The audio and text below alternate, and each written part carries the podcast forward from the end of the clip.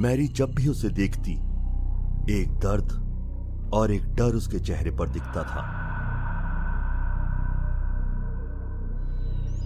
हर वक्त मैरी यही सोचती कि इस मासूम सी बच्ची के मन में आज भी उस हादसे का डर छुपा हुआ है। वो डर मानो उसकी ज़िंदगी का एक हिस्सा बन गया हो। पता नहीं कब ये डर इसकी ज़िंदगी से निकलेगा। निकलेगा भी या नहीं, ये तो गॉड ही जाने। जब भी मैरी की नज़र उस पर जाती तो वो उसी शून्य में देखती ही रहती। उसने स्कूल जाना बंद कर दिया था। वो ना ही दूसरे बच्चों के साथ खेलती और ना ही कभी दूसरे बच्चों की तरह जिद करती। हर वक्त एक छोटे से कमरे में बैठी, रद्दी कागजों में कुछ ना कुछ लिखती रहती थी। मैरी उसकी मनोदशा बहुत अच्छे से समझती थी। आखिर उस वक्त वो ही तो थी, जब उस छोटी सी बच्ची ने अपने माता पिता की दर्दनाक मौत देखी।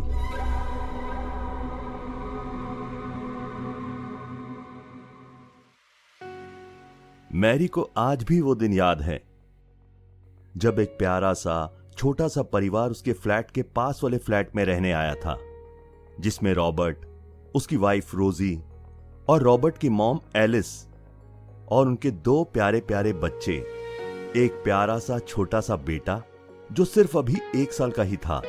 उसका नाम रॉबिन था और एक बेटी, प्यारी सी, फूल जैसी नाजुक, जिसे वो प्यार से रूही बुलाते थे। वो सब लोग शाम को नीचे कॉलोनी के गार्डन में बैठकर अपने बच्चों के साथ वक्त बिताया करते थे। जब भी रॉबर्ट, रोजी और एलिस बिल्डिंग के नीचे अपने बच्चों के साथ आते तो सभी फ्लैट के लोग उन्हें देखने लग जाते।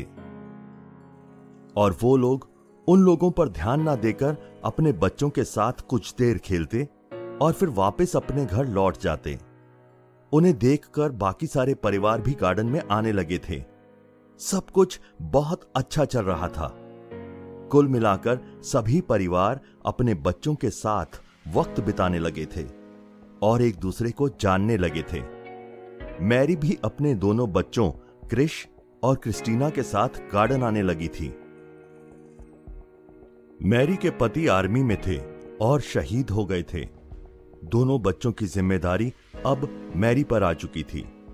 मैरी एक convent school, Christ the King's convent, Ernakulam Kerala में चाइल्ड साइकेट्रिस्ट थी।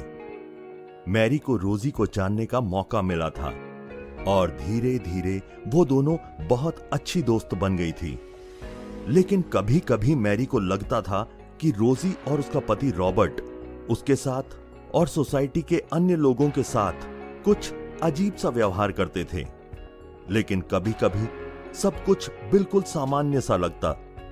रोजी और रॉबर्ट अपनी बेटी रूही को किसी और बच्चों के साथ खेलने भी नहीं देते थे और ना ही किसी से बात करने देते थे। उनकी बेटी रूही भी डरी और सहमी सी रहती थी। एक चाइल्ड साइकेट्रिस्ट होने के नाते मैरी ये बात अच्छे से जानती थी कि यदि घर का माहौल ठीक ना हो या बच्चों के साथ कुछ नरमी ना पेश आने के कारण बच्चे डरे, सहमे से रहने लगते हैं। कभी कभी मैरी को यह भी लगता था कि रॉबर्ट और रोजी रूही को रॉबिन के पास भी नहीं जाने देते थे। एक बार जब मैरी अपने बच्चों के साथ गार्डन में खेल रही थी, तभी रूही बहुत खूबसूरत सी डॉल लेकर आई और मैरी को दिखाने लगी। Mary aunty, look, it's my new doll. Mom, dad ने मेरे लिए खरीदी थी, लेकिन वो लोग इसे ना यहाँ नहीं लाने देते। इस डॉल को मॉम ने घर के एक स्टोर रूम में बॉक्स में बंद करके रखा था। आज चुपके से मैंने इसे निकाल लिया और यहाँ पर ले आई। कैसी है ये डॉल चहकते हुए रूही बोली, अरे वाह, ये तो बहुत ब्यूटीफुल है, एकदम तुम्हारे जैसी। कहते हुए मैरी ने वो डॉल अपने हाथों में ले ली। जैसे ही मैरी ने वो डॉल अपने हाथों में ली, उसे कुछ अजीब सा एहसास हुआ। उसने उस एहसास को इग्नोर कर दिया और रूही से बातें करने लगी। बीच बीच में डॉल को भी देखने लगी थी। तभी अचानक उसे लगा जैसे डॉल ने अपनी पलकें झपकाई हो। मैरी एकदम से सहम गई और उस डॉल को देखने लगी। लेकिन फिर से ऐसा नहीं हुआ। मैरी अब भी उस डॉल को देखे जा रही थी।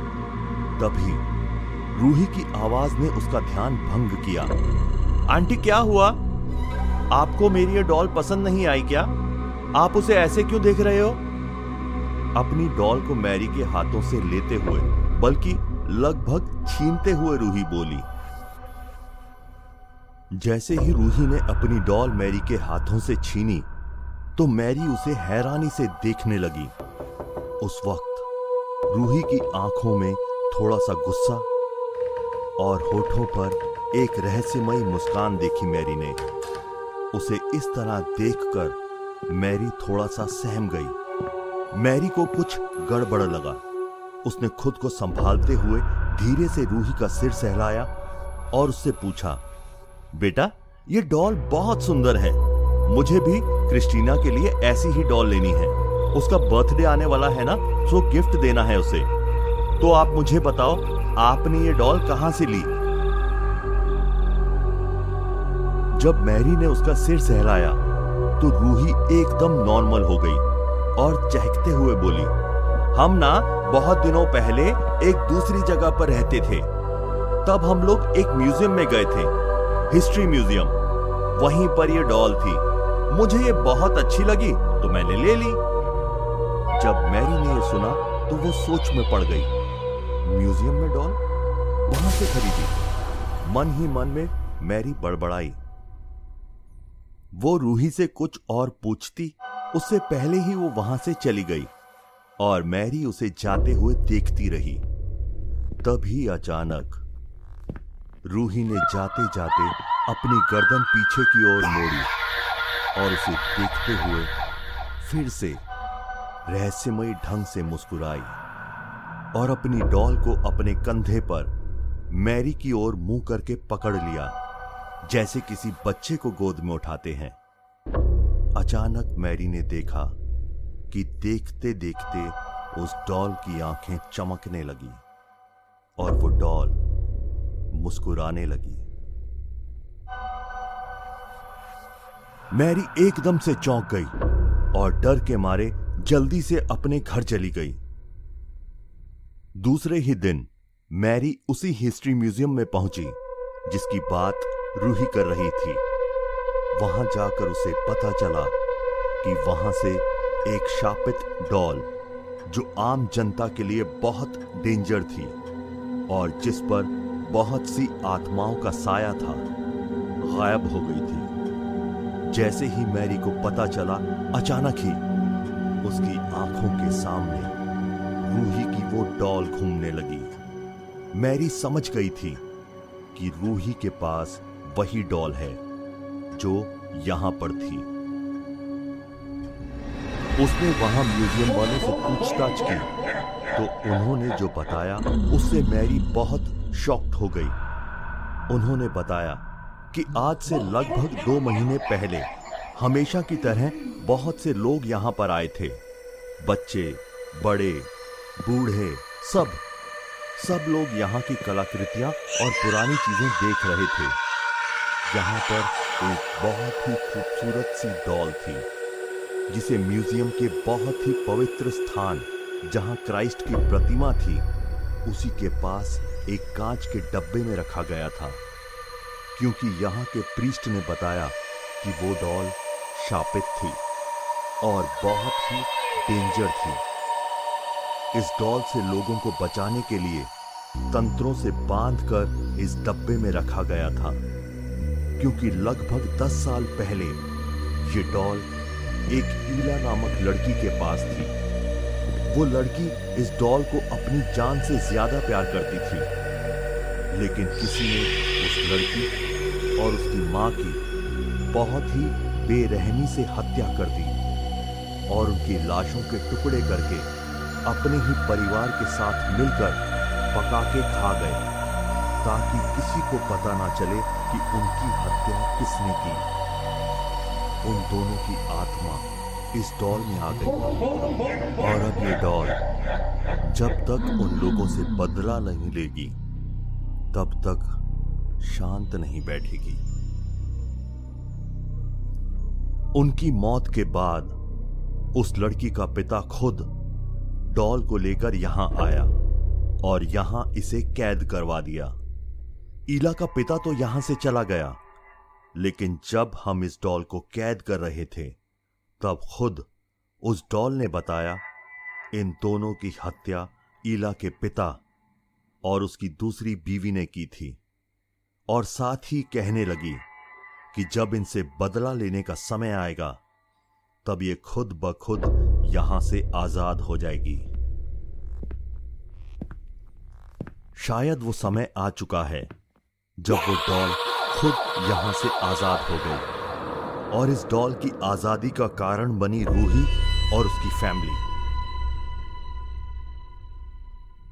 उस दिन रूही अपने पेरेंट्स और भाई के साथ यहाँ पर आई थी। जैसे ही रूही ने इस डॉल को देखा तो अचानक ये डॉल उसे देखकर मुस्कुरा उठी और रूही उसे मुस्कुराता हुआ देखकर उसके साथ खेलने के लिए मचल उठी। लेकिन वहाँ के लोगों ने मना कर दिया। इसी तरह वो डॉल और भी छोटे छोटे बच्चों को अपनी तरफ़ आकर्षित करती रही, जब रूही अपने परिवार के साथ आगे बढ़ गई। तब अचानक ही वो डॉल रूही को अपने पास बुलाने लगी। रूही ने अपने पिता रॉबर्ट का हाथ छुड़वाया और वो खुद ब खुद धीरे धीरे उसकी तरफ़ बढ़ने लगी। वो उस समय बहुत गंभीर मुद्रा में थी। रोजी और रॉबर्ट भी उसके पीछे पीछे चलते गए। रूही फिर से उस डॉल के पास आकर खड़ी हो गई। रूही के चेहरे से लग रहा था कि वो किसी के वश में थी। अचानक ही रूही उस शोकेस के कांच को खोलने लगी, लेकिन वो उसे खोल नहीं पाई। रोजी और रॉबर्ट ने रूही को रोकने की कोशिश की, लेकिन वो उसे रोक नहीं पाए। वहाँ के वर्कर्स भी ना जाने क्यों, उस समय किसी गहरे शून्य में चले गए। अचानक ही रोजी ने रूही को रोकते हुए कहा, रूही, बच्चा अभी घर चलो, ये डॉल हम तुम्हें ला कर देंगे। कहते हुए किसी तरह रोजी ने रूही को समझाया और वहाँ से ले गई। उसी रात अचानक उस शोकेस के कांच अपने आप खुल गए और एक भयंकर आवाज़ के साथ वो डॉल नीचे कूद गई। और धीरे धीरे वो डॉल एक रहस्यमयी मुस्कुराहट के साथ चलने लगी। और धीरे धीरे छोटी सी बच्ची की आवाज़ में एक पोयम गाने लगी। Twinkle, twinkle, little star, how I wonder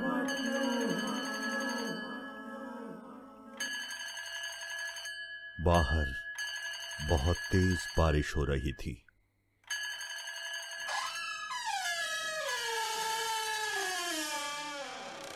museum के दरवाजे धीरे धीरे चरमराहट के साथ अचानक खुलने लगे थे। अब डॉल ने गुनगुनाना बंद कर दिया था और अचानक ही उसकी आँखों में आँसू की जगह खून बहने लगा। म्यूज़ियम से बाहर आते आते वो डॉल दहाड़ मारकर रोने लगी। उसका रोना इतना खतरनाक था कि जिसने भी सुना, वो सहम सा गया। अचानक वो डॉल ज़ोर ज़ोर से चिल्लाने लगी। आ रही हूँ मैं! आ रही हूँ! अपना बदला लेने। किसी को नहीं छोड़ूँगी मैं! चिल्लाते हुए वो डॉल अचानक कूदती हुई एक पेड़ पर लटक गई। थोड़ी ही देर के बाद बारिश के रुकने पर वो डॉल पेड़ से नीचे गिर गई। वहीं पर एक शराबी बैठा था। उसने उस डॉल को उठाया और हवस भरी नज़रों से उसे देखने लगा। अचानक ही वो उस डॉल को चूमने लगा था। कितने टाइम के बाद मिली है तू मुझे? आज मैं तेरा पूरा रस निचोड़ लूँगा। घर से बाहर निकलवाया था ना तूने मुझे? अब देख अब देख मैं क्या करता हूँ तेरे साथ। कहते हुए उसने डॉल के कपड़े फाड़ने शुरू कर दिए। लेकिन तभी अचानक वो डॉल भारी होने लगी। इतनी भारी कि डर के मारे उस शराबी ने उसे दूर फेंकना चाहा। लेकिन वो उसके पास ही गिर गई और कुछ ही देर में हवा में उड़ने लगी और चिंखाड़ती हुई बोली, तूने मेरी इज़्ज़त लूटने की कोशिश की? तो जैसे इंसान इस धरती पर रहने के लायक नहीं। तेरे जैसे इंसान ने ही धोखे से मेरी माँ से शादी की और जब उसकी सारी इच्छाएँ पूरी हो गई तो मुझे और मेरी माँ को मार डाला। आज मैं तुझ जैसे इंसान को मार डालूँगी। कहते हुए वो डॉल शराबी के पास आई और उसे एक ही पल में हवा में उछाल दिया और हवा में ही उस शराबी के दो टुकड़े कर दिए। उसके शरीर के दो टुकड़े पेड़ से टकराते हुए नीचे गिरे। चारों तरफ़ खून ही खून। मांस के लोथड़े बिखर गए। ये सब देखकर वो डॉल चिंगाड़ती हुई हँसी और उसके मांस के लोथड़ों के पास बैठकर खाने लगी। उसके चेहरे पर रहस्यमयी मुस्कान थी और आँखों में खून।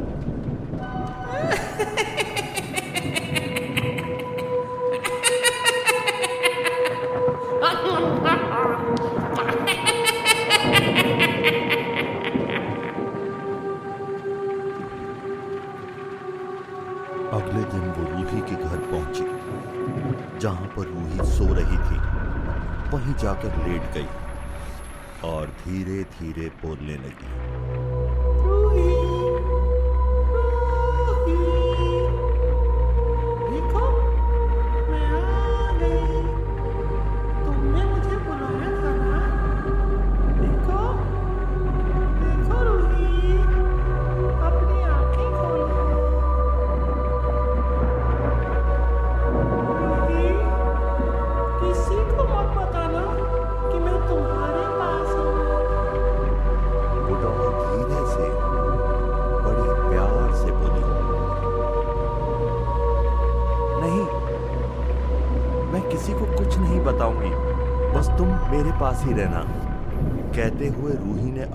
को गले लगा लिया। इस बात को कुछ ही दिन बीतने के बाद रूही सबसे बहुत ही अजीब तरीके से बिहेव करने लगी थी।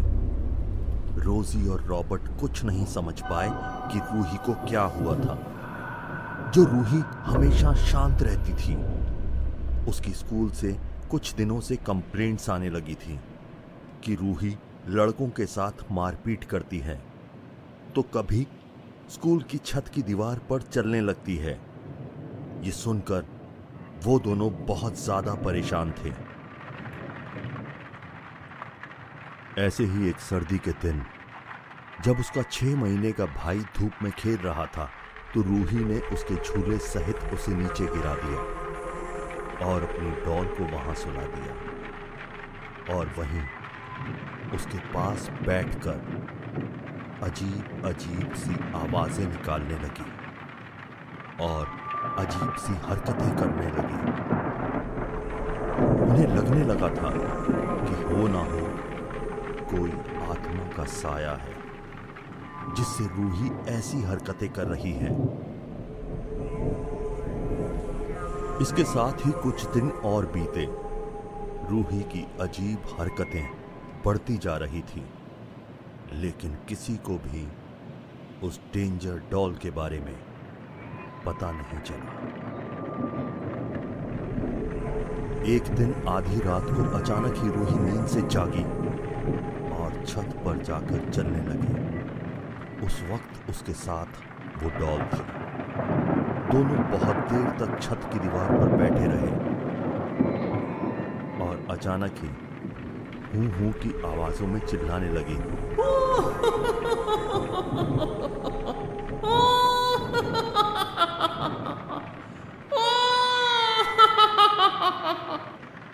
आवाज़ें सुनकर रोजी की नींद खुली तो उसने अनुमान लगाया कि यह आवाज़ें छत से आ रही थी। रोजी बहुत डर गई। उसने रॉबर्ट को जगाया और दोनों छत की तरफ़ निकल गए। जैसे ही वो दोनों छत पर आए, उनकी आँखें फटी की फटी रह गई और दोनों ही अपने मुँह पर हाथ लगाए खड़े रहे। उन्होंने देखा कि रूही छत की दीवार पर दूसरी तरफ़ पाँव किए बैठी थी और उसके बाल खुले हुए थे और पास में ही एक उल्लू मरा हुआ पड़ा था और बहुत दूर तक उसके पंख और खून ही खून बिखरा था। और रूही के हाथ में कुछ मांस के टुकड़े थे, जिन्हें वो बुरी तरह से खा रही थी। उसे देखकर दोनों उल्टियाँ करते हुए नीचे भागे और डर के मारे छत का दरवाज़ा बंद कर दिया। रॉबर्ट रॉबर्ट, ये क्या है? उसे क्या हो गया? वो यहाँ पर क्या कर रही थी? रॉबर्ट, मुझे बहुत डर लग रहा है। मैंने तुमसे कहा था ना, इस लड़की को वहीं छोड़ दो। लेकिन तुमने मेरी एक ना सुनी। सुन लो रॉबर्ट, इस लड़की के कारण यदि मेरे बेटे को कुछ हो गया ना तो मैं इस लड़की को ज़िंदा नहीं छोड़ूँगी। डरते हुए गुस्से भरी आँखों से रॉबर्ट को देखते हुए रोजी बोली, तुम रूही को कुछ नहीं करोगी। वो मेरी बेटी है। मेरी। तुम्हारे कहने से मैंने जूली को मार डाला। और ईला ने हमें देख लिया था तो उसे भी मारना पड़ा। लेकिन रूही रूही मेरी अपनी बेटी है। उसे कैसे मार दूँ मैं? तुम भी सुन लो। तुम रूही को कुछ नहीं करोगी। कल मैं प्रीस्ट को लेकर आऊँगा। देखते हैं प्रीस्ट क्या कहता है। रॉबर्ट ने रोजी को समझाते हुए कहा, दोनों बातें ही कर रहे थे तभी एक धमाका हुआ और वो डॉल उन दोनों के सामने आ गई और दहाड़ती हुई बोली प्रीस्ट मेरा कुछ नहीं बिगाड़ पाएगा। तुम्हारी बेटी रूही मेरे कब्जे में है। मैं तुम लोगों को ऐसी सजा दूँगी कि तुम भी याद रखोगे। कहते हुए डॉल उन दोनों के चारों तरफ़ घूमने लगी और दोनों डर के मारे बेहोश हो गए। दूसरे दिन जब होश आया तो सब कुछ बिल्कुल शांत था। रूही अपने रूम में सो रही थी और छत पर कुछ नहीं था।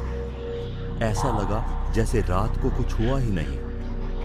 रॉबर्ट और रोजी शांत थे। सोच रहे थे कि शायद उन्होंने कोई सपना देखा, लेकिन फिर भी रॉबर्ट चर्च से एक प्रीस्ट को ले आया। उसने घर में घुसते ही बता दिया कि यहाँ एक आत्मा का साया है, जो आपके घर को तबाह करने के लिए आया है, और वो एक डॉल के रूप में है।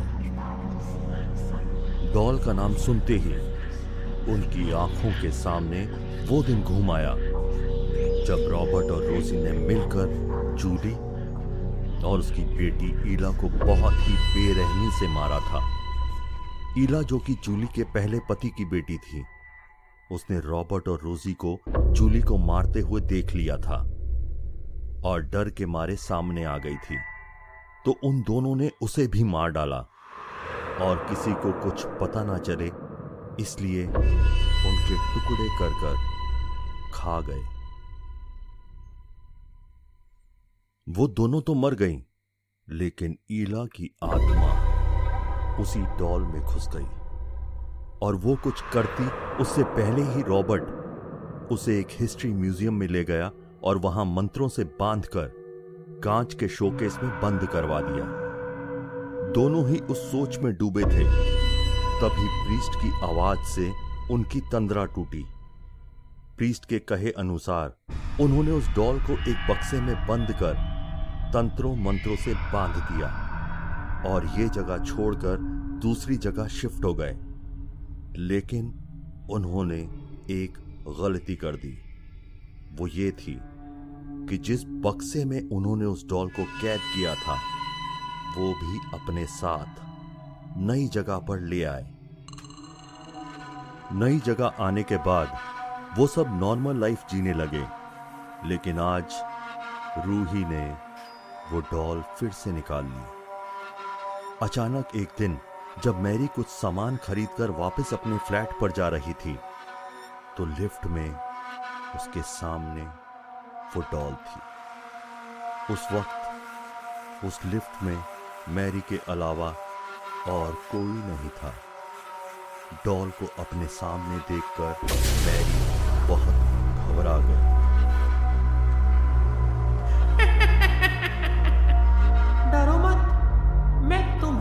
कुछ नहीं करूँगी। रूही तुम्हारी बहुत तारीफ़ करती है।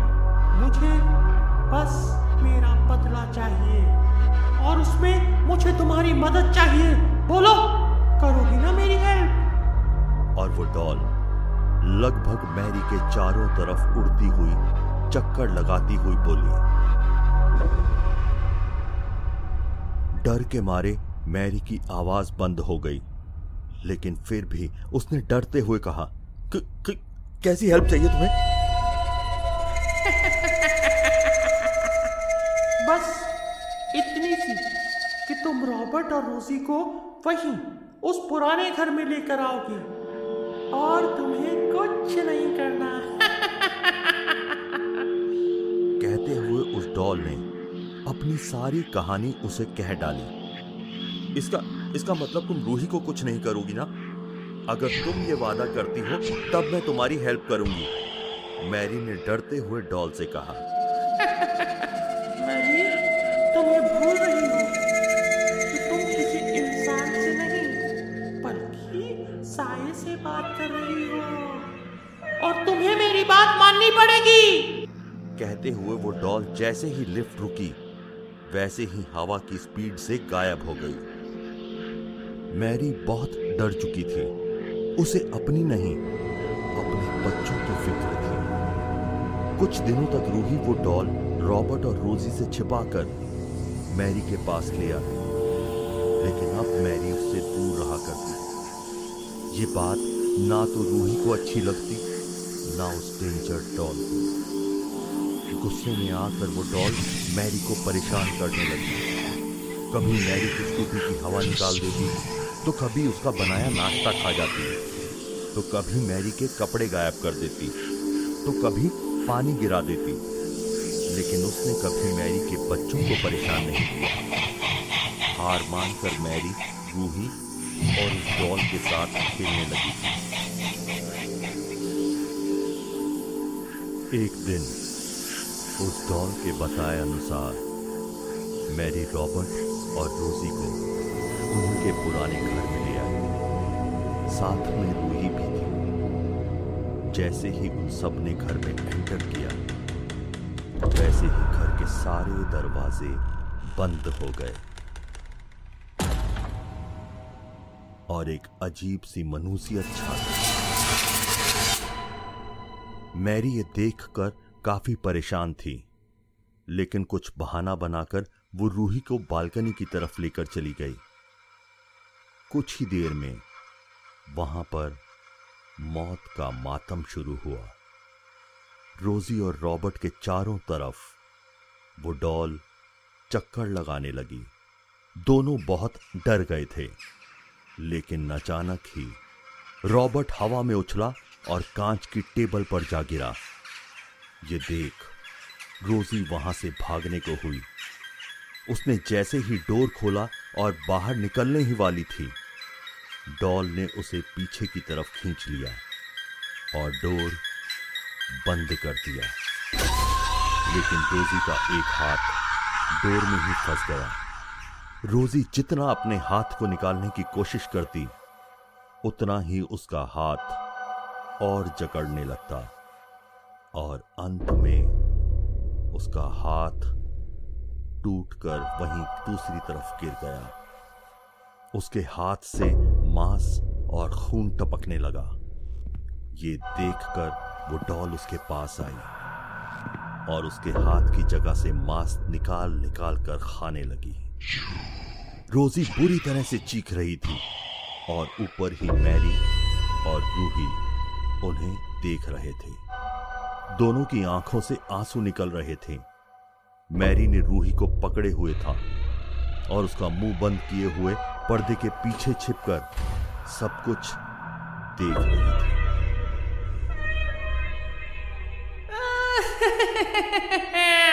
मार डाला था ना तुम दोनों ने मुझे और मेरी मॉम को? कोई नहीं बचेगा। दोनों मारे जाओगे। ऐसी भयानक मौत दूँगी तुम दोनों को कि देखने वालों के रोंगटे खड़े हो जाएँगे। कहते हुए वो डॉल रॉबर्ट की तरफ़ बढ़ी और फिर उसे हवा में उछाल दिया। जब वो नीचे गिरा तो उसके कपड़े फाड़कर उसके पेट पर बैठ गई और अपने दोनों हाथों से उसका पेट चीर दिया और आते बाहर निकालने लगी। रॉबर्ट फिर भी ज़िंदा था। वो चिल्ला रहा था। ऊपर खड़ी मैरी और रूही सब कुछ देख रही थी। तभी अचानक उस डॉल ने रॉबर्ट के सीने से दिल निकाल लिया और दहाड़े मारकर हंसने लगी।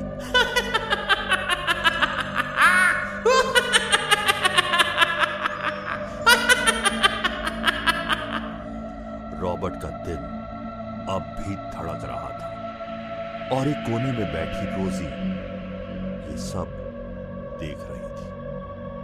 और रो रही थी। तभी उसका दिल लिए वो डॉग रोजी के पास बढ़ी और इस दिल को रोजी के मुँह में ठूस दिया। रोजी उल्टियाँ करने लगी और वो डॉल चिंगाड़ रही थी। अचानक ही उसने रोजी को हवा में उछाल दिया और एक दीवार पर दे मारा। उसके शरीर से खून के फुवारे छूटने लगे। पूरे घर में खून मांस ही मांस बिखरा था इधर रूही ने यह सब देखकर रोना छोड़ दिया था। रॉबर्ट और रोजी मर चुके थे। और वो डॉल भी एक तरफ़ निढाल हो गई थी। मौका देखकर मैरी रूही को लेकर चुपके से वहाँ से निकल गई और अपने फ्लैट की तरफ़ आई। किसी को कुछ पता नहीं चला कि आखिर रॉबर्ट और रोजी गए तो कहाँ? लाशें गायब हो चुकी थी। उस घर के लोगों को सिर्फ़ खून और मांस के लोथड़े ही मिले। वो डॉल भी गायब थी। मैरी भी नहीं जानती कि आखिर वो डॉल कहाँ गई। मैरी की तंद्रा टूटी। कोई उसे आवाज़ लगा रहा था। वो थी रूही। आज छह महीनों बाद रूही बोली, मैरी आंटी मुझे मुझे बाहर जाना है। रूही ने धीरे से कहा। उसकी आवाज़ सुनकर मैरी बहुत खुश हुई, क्योंकि उस हादसे के बाद रूही को बहुत गहरा सदमा लगा था। रूही ने बोलना, खेलना, स्कूल जाना सब बंद कर दिया था। आज छह महीने बाद रूही बोलने लगी थी, कहाँ जाना है बेटा? उसके सर पर हाथ फेरते हुए मैरी बोली, मुझे चर्च जाना है, लेकिन लेकिन अकेले। थोड़ी गंभीर आवाज़ में रूही बोली, और बिना मैरी का जवाब जाने ही वो घर से निकल गई। एक बार तो मैरी को कुछ अटपटा लगा, लेकिन इतने दिनों के बाद रूही को नॉर्मल देखकर उसने कुछ नहीं सोचा। उसे बस इस बात की तसल्ली थी कि रूही अब ठीक थी। बिना कुछ बोले मैरी भी चुपचाप रूही के पीछे निकल ली। कुछ ही देर बाद मैरी ने देखा कि चर्च के कुछ दूरी पर बने हुए कब्रिस्तान पर एक बेंच पर रूही उसी डॉल के साथ बैठी थी।